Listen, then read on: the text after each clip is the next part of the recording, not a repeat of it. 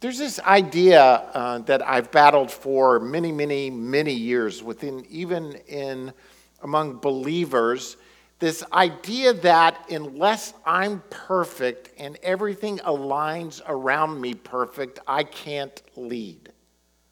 Like, what have I got to offer? Who am I in my brokenness and sickness and sin to be able to lead others? And yes, the answer obviously is if it depended on just you, then you are disqualified. I'm disqualified. But it doesn't depend on just me. The power of God is at work within me. And as a result, I have an anointing to lead. Uh, and so do you. Every single person in this room, I would contend, is today a leader in some way. You're influencing others, you're impacting others, you, you have in some way been anointed by God to lead. And no matter what the sin is in your life, no matter what the brokenness is in your life, no matter what your circumstances are, it's not dependent on you, it's dependent on the power of God that is within you to lead. We live in broken times. Amen? Do we not recognize that we live in broken times?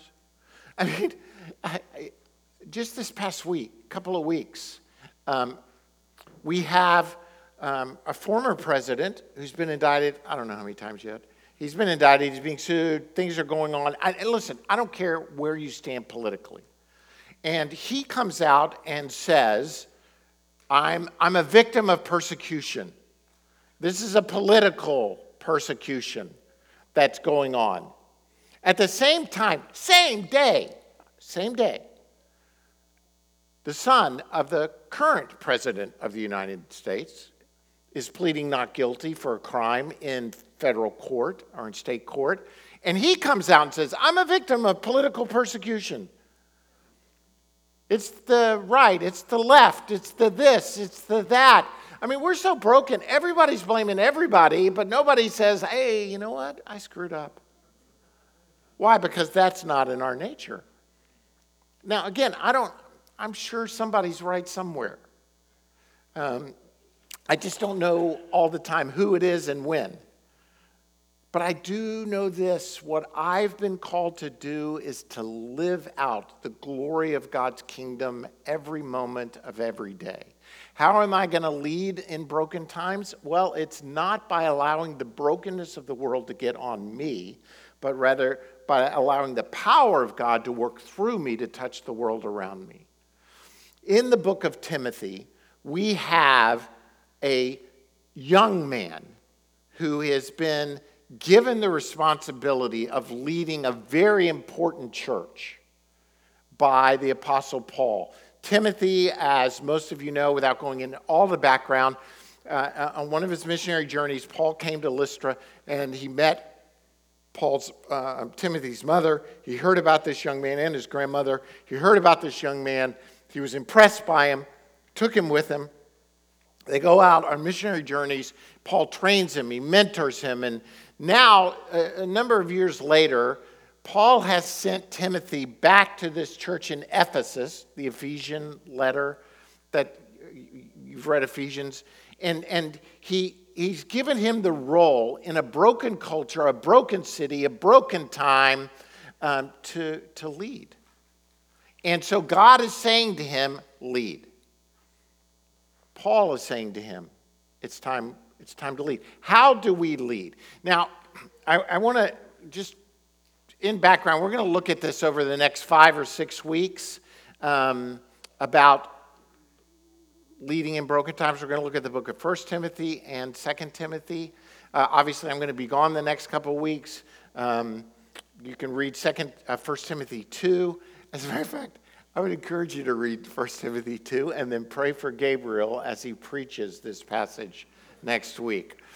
Because when I first gave it to him, he's like, I don't know, Pastor, you sure you want me to preach this passage? And I'm like, Yes, son, I do.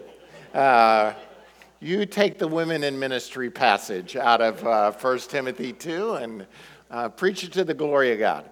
Um, Anyway, so um, it's going to be a, a great look at these two books of leading in broken times. These three books, 1st and 2nd Timothy, Titus, are probably the last three books that, last three letters that Paul writes. He's been in prison already, probably in Rome. He's been freed, we think. He's somewhere in Macedonia, we know from the letter. But these are the, probably the last three letters, most likely, that, that, that Paul writes. So these are kind of keys to both his ideas and ministry and church life. And he's writing to Timothy to lead this church, and he's writing for a couple of different reasons. He, he's letting it, he, there, there's a false doctrine that is developed in Ephesus. We'll talk about this in just a minute more and in, in the weeks ahead. And he is giving vigorous personal opposition to this, this doctrine. And at the same time, he's saying to the church, here's, here's, how, here's what your behavior should look like. Here's how the household of faith, here's some house rules for what the church should look like. It's not a, it, even though it's got some stuff about church government, it's not a, uh, uh it's not bylaws on church government or different things, but he does give some instructions that are very important about how God's household should look. I think one of the key passages is found in chapter 3, verses 14 and 15, where he says, Although I hope to come to you soon, I'm writing to you these instructions so that if I'm delayed, you will know how people ought to conduct themselves in God's household, which is the church of the living God, the pillar and foundation of the truth. I'm probably going to get delayed. I may not even make it. I'm hoping to get there, but who knows how God's hand is going to work. But in case I don't get there, here's, here's how God's people should look in the middle of truth. What is truth? How do we hold on to the truth in the middle of a broken time?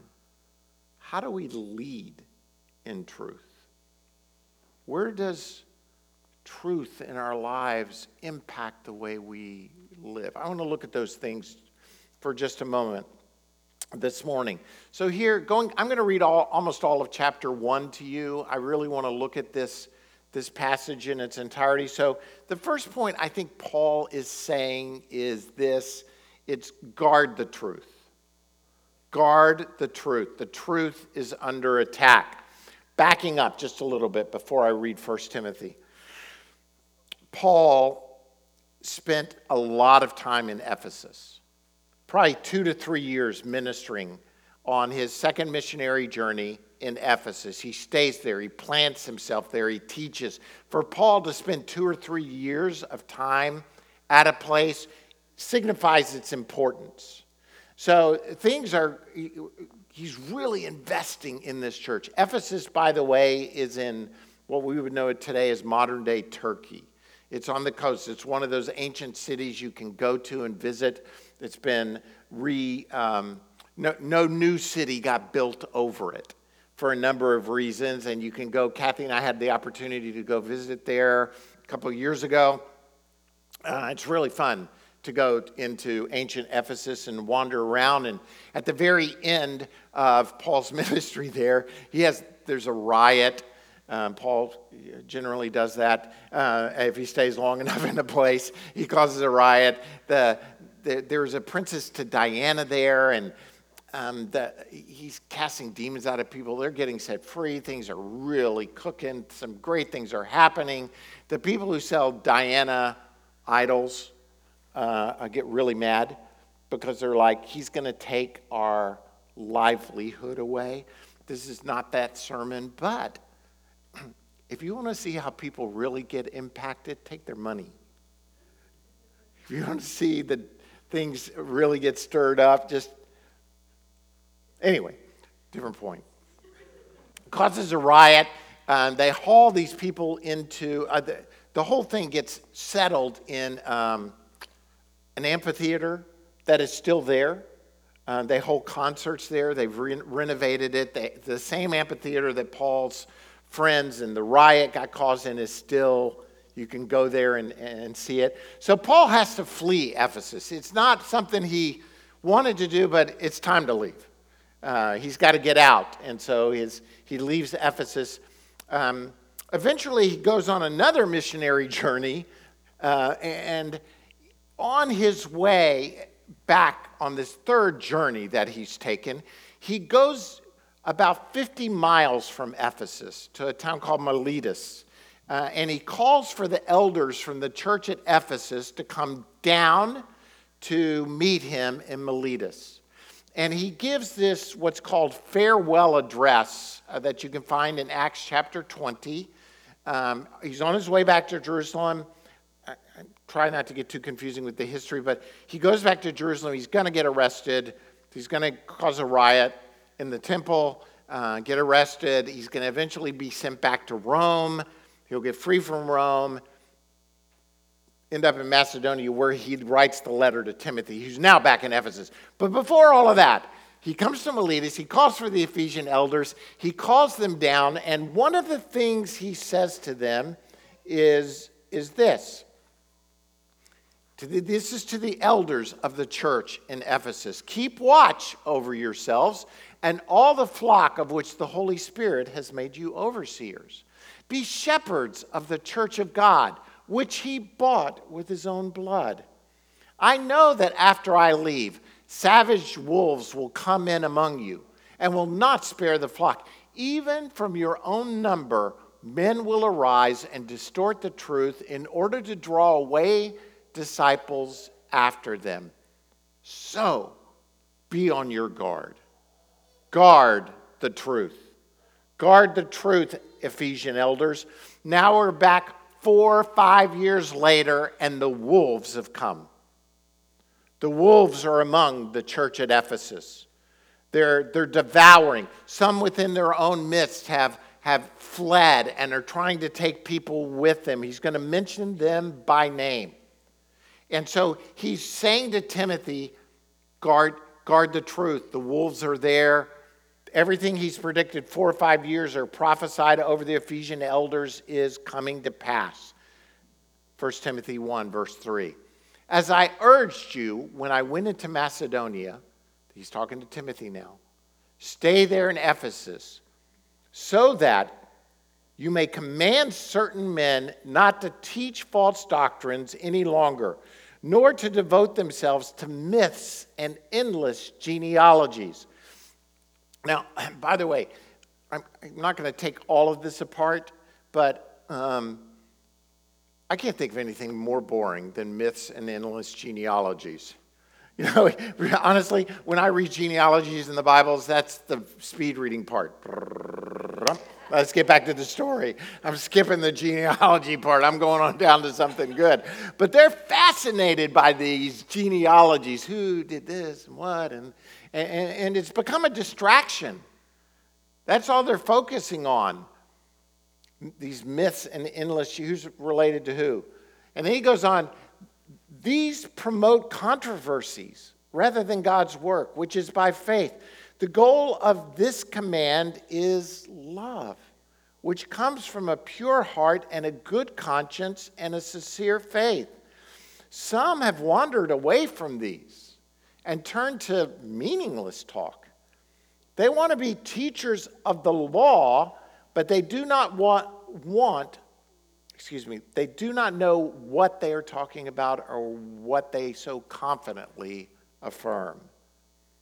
We know that the law is good if one uses it properly. We also know that the law is made not for the righteous, but for lawbreakers and rebels, the ungodly and sinners, sinful, the unholy and irreligious, for those who kill their fathers or mothers, for murderers, for adulterers and perverts, for slave traders and liars and perjurers and for whatever else is contrary to the sound doctrine that conforms to the glorious gospel of the blessed God which he entrusted to me. Guard the truth. What, what's happened here? Well, they've gotten offline. They've gotten out of line. And I, I, I don't want to offend, really, But the same thing that take, took them offline is in danger of taking us offline. At any point, it, nothing, the, Satan doesn't fight new things, he just packages it differently. And so some of the same things they were doing, the church at times in 21st century, both America and around the world, is guilty of the same thing. Majoring on minor stuff. And Paul is saying, don't major on the minor stuff, it's just a distraction. Instead, major on the gospel. Major on the major things, the glorious gospel of the blessed God. Here's what we should be looking to, not myths and genealogies. Here, here's what they kind of fell into, and I'm going to give you three broad categories myths and genealogies, kind of like, oh, let's dissect every little um, who, who did what, where, when, how, because surely this has got something. It's, it's extra biblical myths, genealogies that aren't important. The second thing that they emphasized was the law. They would look back, and Paul is saying the law, the law is good, but it's not for the godly, it's for the ungodly to show them where they're ungodly.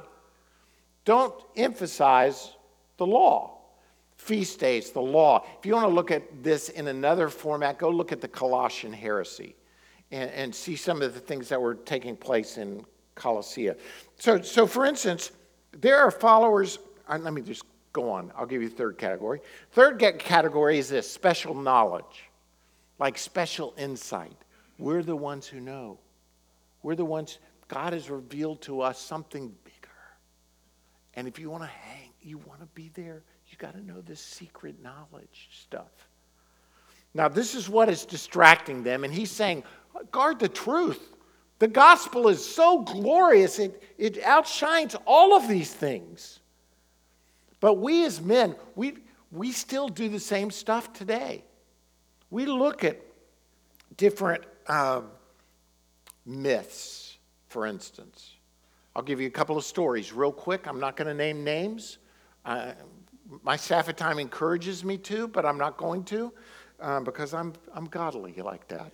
Um, but I, a number of years ago, I heard a guy speak who talked about that he was speaking at one location, but his angel was representing him at another location.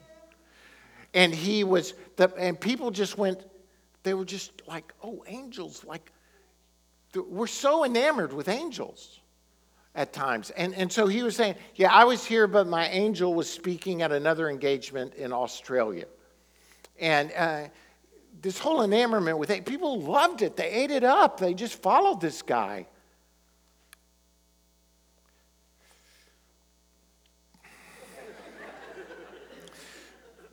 The law. We are at times fascinated with feast days Jewish customs, Jewish traditions, the law. Now, I think that um, studying the feast days, studying, um, I love the nation of Israel. I love, I love all of that stuff. But here's the difference following the law, listen to me, following the law will not get you into the favor of the Lord at a greater level in the sense of saying feast days. Like if I do a feast day or this, I'm more spiritual. No, no, no. You're not. The, the, glorious gospel is this God has done it. Anything you can do to get his favor is not godly. God's favor is on you because that's what the gospel does. It transforms you, it touches you. Now, I can, by setting the feast days, it opens up some truths about who Jesus was to me that I may not have seen. It does something for me, but it's not going to put me in a better position. I'm not more godly and I don't have more of God's favor. Special knowledge. God revealed this to me in a dream, and I'm going to tell you about it. The other day, I was watching a whole series of, you know, the, the horrible thing is you can find everything online these days, everything. I was watching this guy speak, and he was saying that in a dream, God came down and touched him here. he didn't say in a dream. I added the dream part. He believes God touched him right here and expanded his mind and gave him knowledge into Hebrew that no one else knows. That as he, it's a special knowledge of the language of Hebrew. And by the way, um, I, I, he made a translation of the Bible that you can go buy. And I would tell you, don't. don't. By the way, it's called the Passion Translation. And so, um, I, if you've got a, you're like, I got that. anyway, he was saying God showed him a special knowledge and secrets about the language of Hebrew that nobody has ever known, ever. But I'm going to share it with you. And I'm putting it in this Bible, which you can now buy for $39.95 or whatever it is. I, here's what I'm saying the gospel is so great in and of itself. Why? Why do we have to feel like to be more spiritual? We have these certain, because it's the nature of humanity.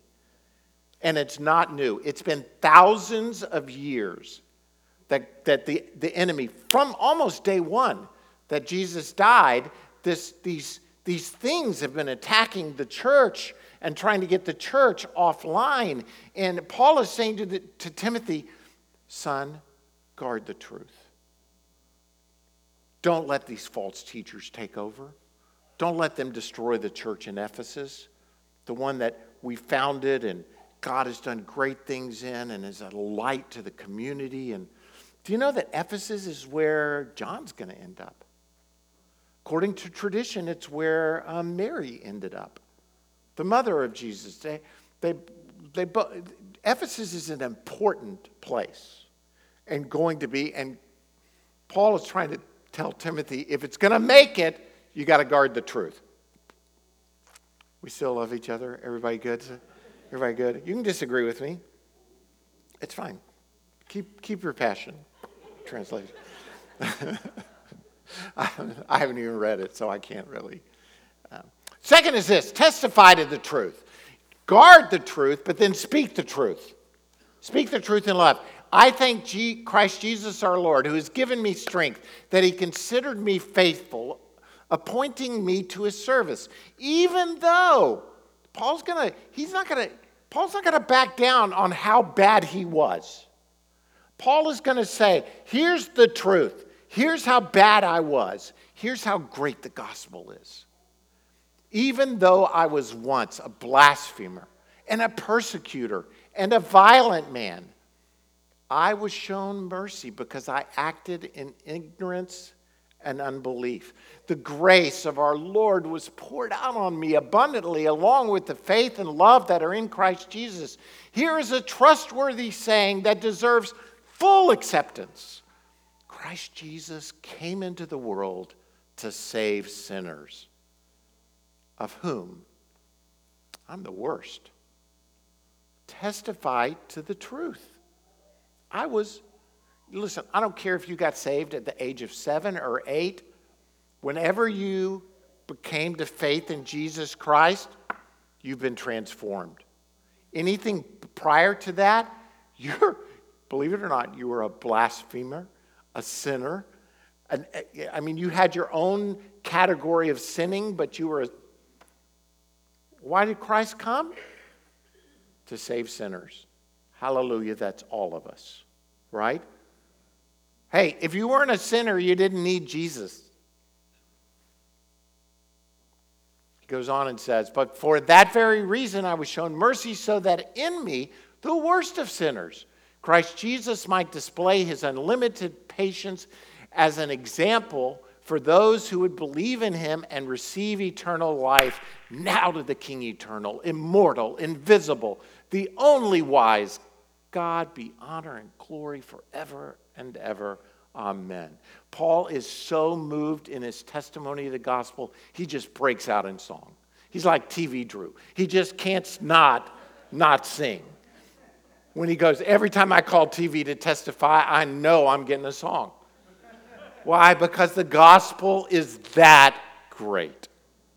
It is that good that we just have to respond in our testimony of it by, oh, now unto the King eternal, immortal, invisible, the only wise God, be honor and glory forever and ever. Amen. What are you testifying to? What are you testifying to in your life? Are we testifying to the gospel, to the good news, to the truth? Are we speaking of a changed life? Listen, I, I, here's my contention. When the world argues theology, when the world argues culture, when people confront you, here's what you can say I don't know. But I know this I once was blind, but now I can see. Here's what I know because that's what the gospel has done for me. People can they can try to argue with a changed life, but they really can't. That's the testimony of the gospel in your life. Just like the blind guy who was healed by Jesus, they called him in and they were saying, Who is this guy that healed you? I don't know. What, well, what about him? Is he the Messiah? Is he this? Is he that? Is he this? Is he that? He goes, Listen. He got him mad at him. Saying, Hey, do you guys want to follow him? They got really mad at that part. He goes, I, I, I, I don't know. Here's what I know. Other day I was blind. Today I can see. And you all know it because I was blind and you knew me. You saw me there blind. And now you can see that I can see. I don't know who this guy is. Listen, we've got to testify to the truth. What is your life a testimony of right now? Are we testifying to the truth? Third point, and I've got two more, just to let you know, give you a cue up, and I'll move quicker on these two. Third point is this take on the responsibility that comes with truth. Take it on. How do you grow in the truth? How do you grow in your knowledge, your ability to? Well, you take on the responsibility that comes with truth. He goes on to this says, Timothy, my son, I give you this instruction in keeping with the prophecies once made about you, so that by following them you may fight the good fight, holding to faith and a good conscience. Some have rejected these and so have shipwrecked their faith. Among them are Hymenaeus and Alexander, whom I have handed over to Satan to be taught not to blaspheme. How would you like your name mentioned in, in, the, in the Bible for all time? Someone that Paul turned over because they've rejected their faith. Here, here's what I think Paul is saying to Timothy Timothy could have said, I'm not ready for this responsibility. I'm not old enough. This church is too important. It's too key. Uh, even though I've walked with you for a while, I'm not, I'm not really ready. And Paul says, Timothy, the prophecies were spoken over you. You've been with me. You know the gospel. You're ready. Go get them, son. Do what I've called you to do. Side point we live in an age, nobody wants responsibility. Look, I'm in my 60s. I don't really want it. It's weighty. Responsibility is tiring. It's hard. And you know what we've done at times? Let me give you an example. Thanks for asking. Um, when I went to college 100 years ago, I, was, uh, I graduated from high school in Miami, Florida. And I went to um, college in Shawnee, nowhere, Oklahoma. Uh, I mean, really, it, it, could not have been a more different world. 1,500 miles. My parents dropped me off. Uh, I, I, remember the day standing in my dorm room, seeing my parents. I was 17 years old when I was a freshman in college. I I'm a genius. Uh, I was 17. it was just a different time. You're, weren't agreeing with me quick enough. So, um, 17, my parents drop me off. They drive off. I'm standing, I know no one. Next four years, I'm fending for myself. You know, whatever grades I got, I got. How I handle finances, that was up to, that was up to me. My car broke down, it had to, I had to fix it. Anything that happened was my responsibility. I, I mean, I talked to my parents for like 10 minutes on Sunday night at 10 p.m. How many of you know why? The long distance rates went down at 10 p.m. on Sunday night. My parents, I'd have to be right by the phone. They'd call, 10 minutes, that's it. We're not spending no more on you, son. How was your week? Everything good? You're alive? Sick? You're healthy? What's going on? Great. Great talking to you. Love you. Be a godly man. Boom. Everything else was up to me. About six years ago, now, I went to a college orientation with my youngest daughter. They had a whole seminar a whole seminar on hey, don't call us. The college is telling the parents this is a seminar for parents. Don't call us. We're not going to talk to you.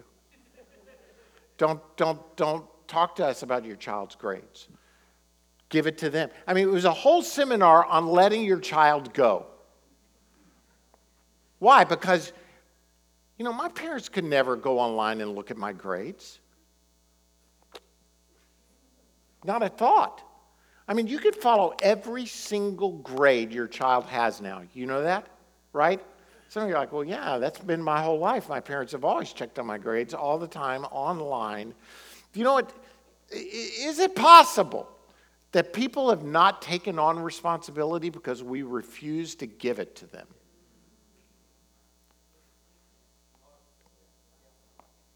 That is good, isn't it? they, you know, we just uh, we we rob them of the chance to be responsible for themselves. Paul is saying to Timothy, Timothy, guard the truth. You're ready. Take on the responsibility of one of the most important churches in the known world. Even though you're young. I can't I can't be there. I can't do it. I'm giving it to you.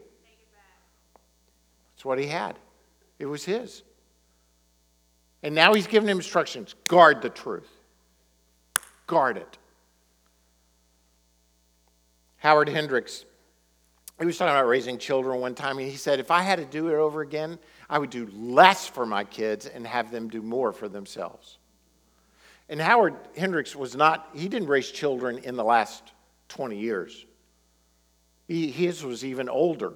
But even now, today, giving your children more responsibility, giving the church more responsibility, giving people more responsibility, saying, You can do this. I know you can. Rick Warren, talking about his staff, said this You wouldn't be here if I didn't trust you.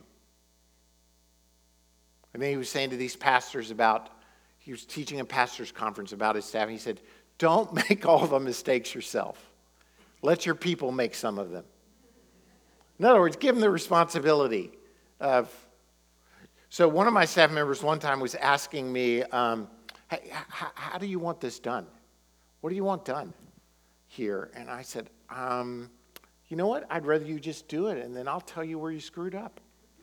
I was joking, like, y'all didn't get that as a joke at all. I was joking um, with them to say, look, I, I want you to make some decisions for yourself.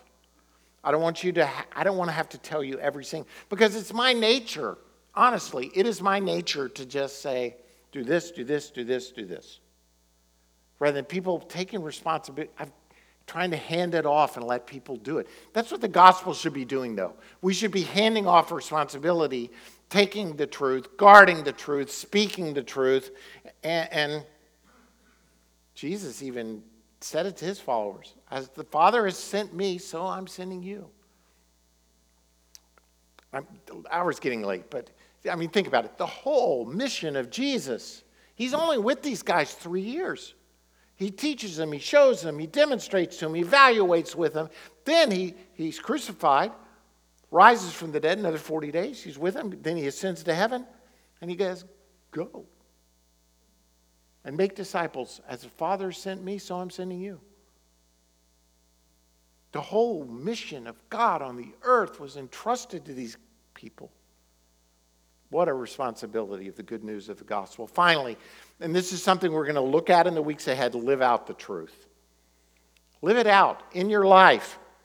I'm skipping over to chapter 6, but here's what Paul says. But you, man of God, Timothy, flee from all this and pursue righteousness, godliness, faith, love, endurance, and gentleness. Fight the good fight of the faith.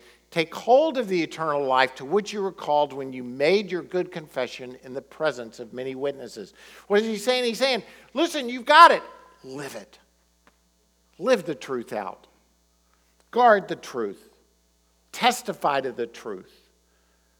Give responsibilities to others around you to walk it out. And you yourself live it every moment of every day. How do we lead in a broken time? All rises and falls on the truth. Are we guarding it? Are we speaking of it? Are we being responsible with it? Or are we living it out? How do we make a difference in broken times? It's the truth. The gospel is more powerful. Now unto the King eternal, immortal invisible, the only wise God, be power and glory forever and ever. Amen. We're going to speak the truth together right now as a church. We do this on a monthly basis. It's the, one of the earliest confessions of the church. It's called the Apostles' Creed. And it gives us an opportunity to speak the truth. And then we're going to close by worshiping God through the singing of this truth. So stand up with me.